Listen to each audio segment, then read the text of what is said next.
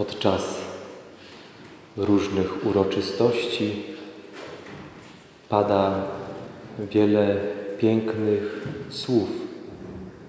I na pewno taką uroczystością w naszej parafii jest żniwniok, gdzie dziękujemy za plony, za dary ziemi, ale również jest kiermasz, czyli rocznica 90. E, rocznicy e, konsekracji Kościoła. Jeszcze zapewnie padnie wiele życzliwych słów i podziękowań. I dobrze, bo przecież one płyną prosto z serca ludzi związa związanych z tym miejscem. Ale to najważniejsze słowo już padło, a jest to słowo Pana Jezusa, które jest skierowane do nas, do Jego uczniów, którzy już przez 90 lat gromadzą się w świątyni w Sławicach. I ponownie w naszym życiu, tak jak pytał swoich uczniów, Chrystus mówi do nas, za kogo wy mnie uważacie? Za kogo ty mnie uważasz? I to jest pytanie naprawdę bardzo, bardzo osobiste nie dotyczy Twojej siostry, Twojej matki, Twojej sąsiadki, Twojego sąsiada, ale każdego z nas, mnie i Ciebie, za kogo uważasz Jezusa? I z całą pewnością ta Ewangelia towarzyszyła też i naszym bliskim, naszym przodkom, którzy zmagali się przy budowie tego kościoła. I ciężko powiedzieć o czyjejś wierze. Trudno jest nam powiedzieć, czy ta ich wiara była wielka, bardzo wielka, czy była słaba, czy była krucha, jaka ona była. Ale z podpowiedzią przychodzi nam dzisiejsze drugie czytanie z listu świętego Jakuba Apostoła, że wiara bez uczynków jest martwa, za, bo wiara rodzi się ze słuchania Słowa Bożego i za tym mają iść konkretne czyny. A tutaj już możemy coś więcej powiedzieć o tym, co się wydarzyło e, wiele lat temu, a pomaga nam taka zdolność poszukiwań e, historii i takie realne zdmuchnięcie kurzu z archiwaliów, które są zgromadzone na przykład w archiwach kościelnych. A takim miejscem tutaj w pobliskiej naszej parafii jest archiwum e, parafii pod wezwaniem świętego Michała Archanioła w Półwsi, w Opolu Półwsi, gdzie jest zgromadzonych na temat tego kościoła mnóstwo różnych dokumentów spisanych w gotyku niemieckim. I to jest naprawdę niesamowite, że nasi przodkowie w ciągu niecałego roku wybudowali ten kościół. Oczywiście od fundamentów po potrzebne wyposażenie, by mógł przyjechać biskup i konsekrować kościół. I to jest y, naprawdę y, coś ciekawego, że w tamtym czasie Niemcy, bo to były przecież tereny niemieckie, mieli bardzo rozbudowaną administrację i było potrzebnych wiele różnych dokumentów. I żeby w ogóle móc budować kościół, musiała zostać powołana samodzielna jednostka kościelna, aby proboszcz mógł powołać pierwszą radę parafialną i dzięki temu mogli ruszyć na przykład ze zbieraniem funduszy, ze zbieraniem pieniędzy. I tak samo było w tym przypadku. E, ksiądz Kubis, ówczesny proboszcz e, parafii Krzyża Świętego w Opolu, e, był inicjatorem budowy tego kościoła, by no, nasi przodkowie nie musieli ponad 7 kilometrów wędrować do kościoła parafialnego, ale by, a, ale żeby sprawić to, by tutaj mieli to, ten swój kościół, e, w którym mogli się gromadzić na modlitwie. I też tak się stało. W maju 1929 roku została powołana e, ta jednostka kościelna w Sławicach, została powołana rada parafialna, było to dziesięciu członków, którzy e, cieszyli się ogromnym szacunkiem wśród tej ówczesnej ludności Sławic i dzięki temu mogli jeździć na zbiórki pieniężne po pobliskich kościołach. I również ksiądz Kubis miał wiele innych pomysłów, jak może zgromadzić środki. Oczywiście pamiętajmy o tym, że wtedy panował wielki kryzys gospodarczy na świecie, e, a ksiądz Kubis to potrafił świetnie wykorzystać, i, bo wielu młodych ludzi, którzy, no, którzy nie mieli pracy, mogli również zaangażować się przy budowie świątyni. I co ciekawe, zaangażowana była cała wioska. Oczywiście rzemieślnicy, którzy przynosili swój potrzebny sprzęt. Wtedy nie było dźwigów, nie było tych wszystkich machin potrzebnych do budowania y, domów i świątyń i robili to wszystko ręcznie. Były drewniane rusztowania, y, to co mogli przynosili. Gospodarze pożyczali swoje furmanki, jeździli po piasek, a na przykład piasek wydobywali na polu Ujończyka, tam kilometr y, od naszego kościoła. I tak ta praca y, trwała, kościół się wznosił. Oczywiście tutaj będzie to wykład, bo to potrzeba dłuższego czasu, żeby to wszystko opowiedzieć, ale po roku czasu y, w tej świątyni zgromadzili się nasi przodkowie pod przewodnictwem biskupa i możemy nawet sobie to wyobrazić, bo tutaj mamy stroje e, ludowe i jak oni mogli być tutaj wszyscy ubrani, bo przecież to były stroje świąteczne i tak przyszli na tę uroczystość. Oczywiście o wszystko zadbali, były piękne dekoracje. I przyjeżdża biskup pomocniczy z Wrocławia, biskup Walenty Wojciech i dokonuje konsekracji e, tej świątyni, czyli przeznaczył ten kościół, oczywiście to się działo wszystko podczas liturgii, e, przeznaczył ten kościół, aby w tym miejscu mógł działać Bóg w sakramentach i w swoim słowie. Oddał tą budowlę na pożytek Boży.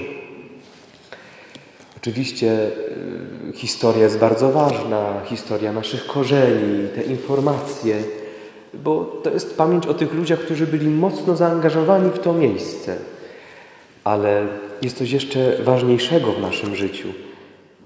To jest wiara w Jezusa Chrystusa i przede wszystkim słuchanie Jego słowa, który zadaje nam tu zgromadzonym bardzo konkretne pytanie.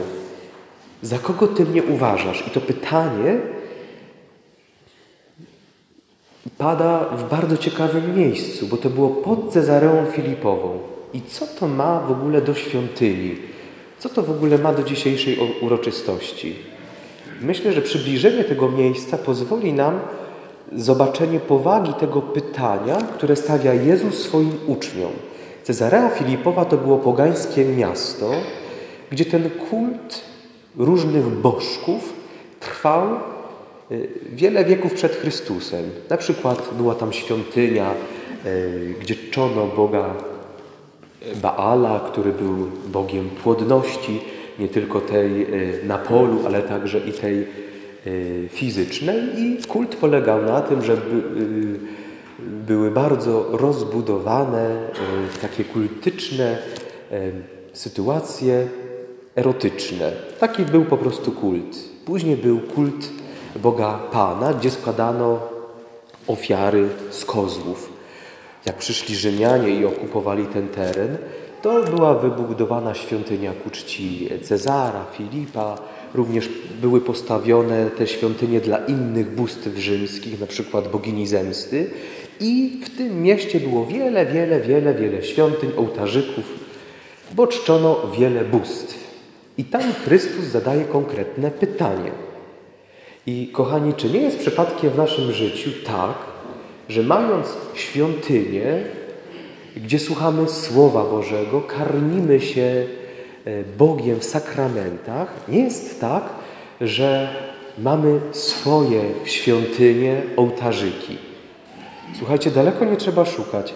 Sytuacja, jak przychodzimy do kogoś do domu witamy się w progu, to tak zazwyczaj jesteśmy E, wypychani albo wpychani do domu, żeby nie witać się w progu, bo to przynosi pecha.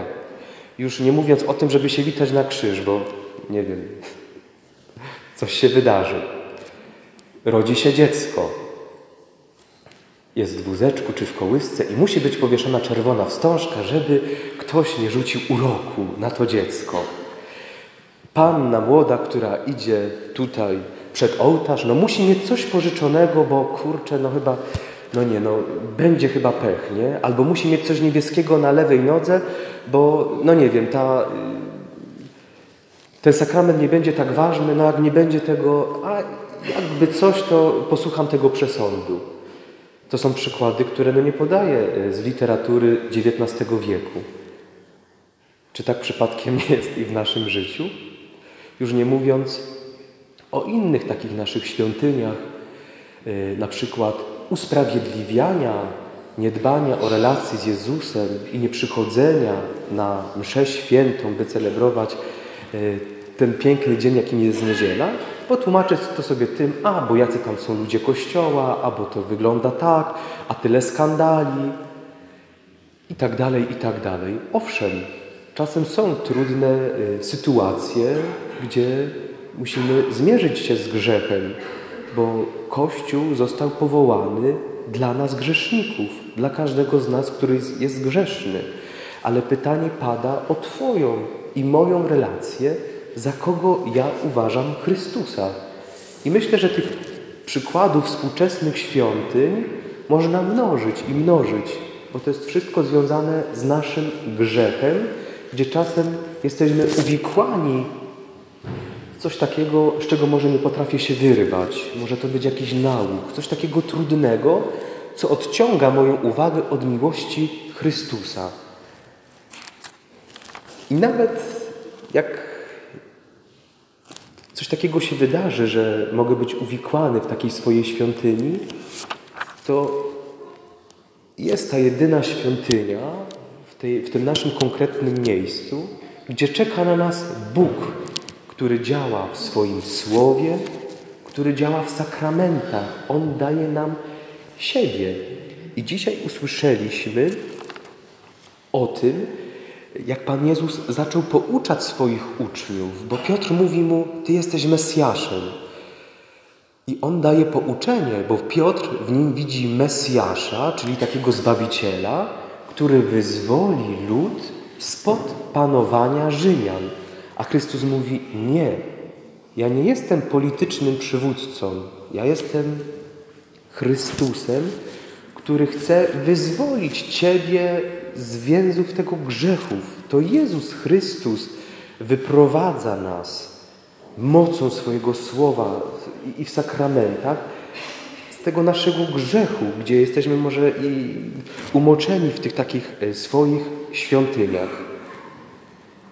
Dlatego to dzisiejsze pytanie jest związane nie tylko tyle, na ile ja potrafię coś tam zmienić w swoim życiu, tylko czy ja Wierzę w moc tego słowa, które daje życie, które chce mnie wyprowadzać z, niewoli grzechu. Czy ja wierzę w miłość Boga, który daje nam siebie i to jest poparte autorytetem krzyża, o czym usłyszeliśmy. Może czasem jest nam trudno, bierzemy ten swój codzienny krzyż na swoje ramiona, ale jest z nami Jezus, który nam naprawdę towarzyszy, który jest pod postacią tego swojego słowa, które jest naprawdę pełne mocy. I kochani,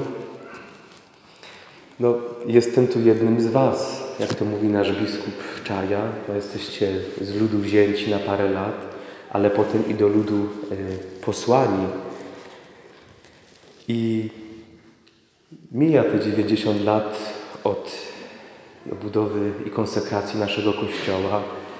Parafia jest trochę młodsza, ale na pewno, y, co mogę powiedzieć, to z tego miejsca jestem dumny, bo zawsze w tym miejscu, w tej naszej świątyni czułem się jak w domu, gdzie czeka na mnie Bóg, który pragnie przebaczać, który obdarza mnie miłością, ale także jest konkretna wspólnota ludzi, która gromadzi się tutaj, by być uczniem Jezusa, który słucha Słowa Bożego i nim żyje w konkretnych czynach poza świątynią.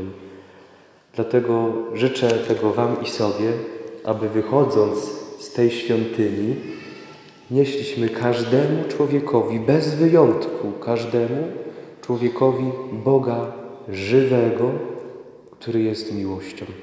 감 사.